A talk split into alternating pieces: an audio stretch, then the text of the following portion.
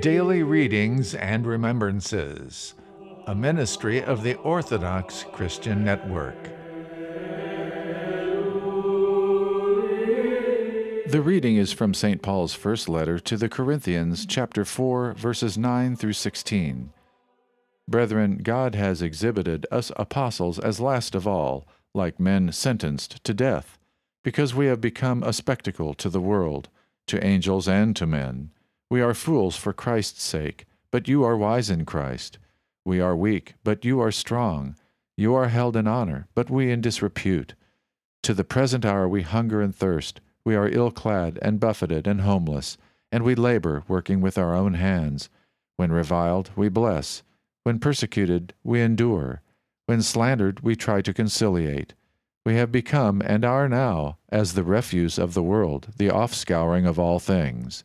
I do not write this to make you ashamed, but to admonish you as my beloved children. For though you have countless guides in Christ, you do not have many fathers. For I became your father in Christ Jesus through the gospel. I urge you then, be imitators of me.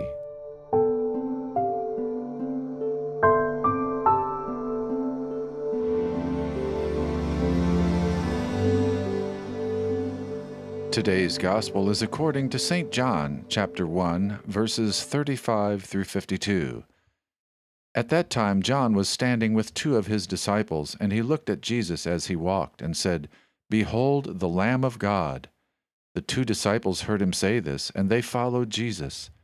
Jesus turned and saw them following, and said to them, What do you seek? And they said to him, Rabbi, which means teacher, where are you staying? He said to them, Come and see. They came and saw where he was staying, and they stayed with him that day, for it was about the tenth hour. One of the two who heard John speak and followed him was Andrew, Simon Peter's brother. He first found his brother Simon and said to him, We have found the Messiah, which means Christ. He brought him to Jesus. Jesus looked at him and said, So you are Simon, the son of John. You shall be called Cephas, which means Peter. The next day Jesus decided to go to Galilee. He found Philip and said to him, Follow me. Now Philip was from Bethsaida the city of Andrew and Peter. Philip found Nathanael and said to him, We have found him of whom Moses in the law and also the prophets wrote, Jesus of Nazareth, the son of Joseph. Nathanael said to him, Can anything good come out of Nazareth? Philip said to him, Come and see. Jesus saw Nathanael coming to him and said of him, Behold, an Israelite indeed, in whom is no guile. Nathanael said to him, How do you know me? Jesus answered him, Before Philip called you, when you were under the fig tree, I saw you. Nathanael answered him, Rabbi, you are the Son of God, you are the King of Israel. Jesus answered him, Because I said to you, I saw you under the fig tree, do you believe? You shall see greater things than these. And he said to him, Truly, truly, I say to you, you will see heaven opened, and the angels of God ascending and descending upon the Son of Man.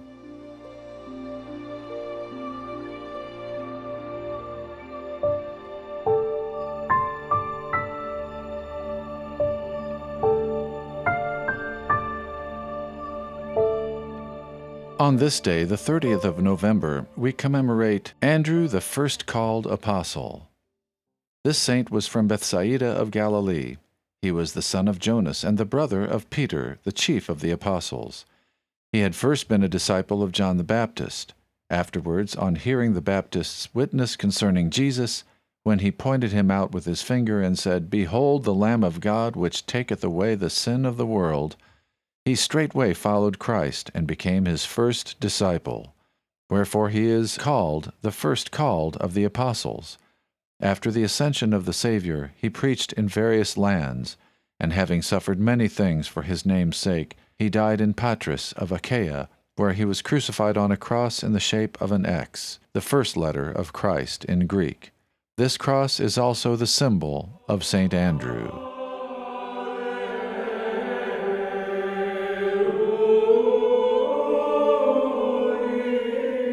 Copyright Holy Transfiguration Monastery, Brookline, Massachusetts, used by permission, all rights reserved. The preceding daily Bible readings and lives of the saints were automatically generated by the Greek Orthodox Archdiocese of America's online chapel initiative and used with permission. They are produced by the Orthodox Christian Network. You can also receive these daily readings online via email, Facebook, or on your mobile phone by visiting www.goarch.org and www.myocn.net. If you enjoy listening to Readings and Remembrances, please consider donating to continue its production so it can be shared with the faithful throughout the world.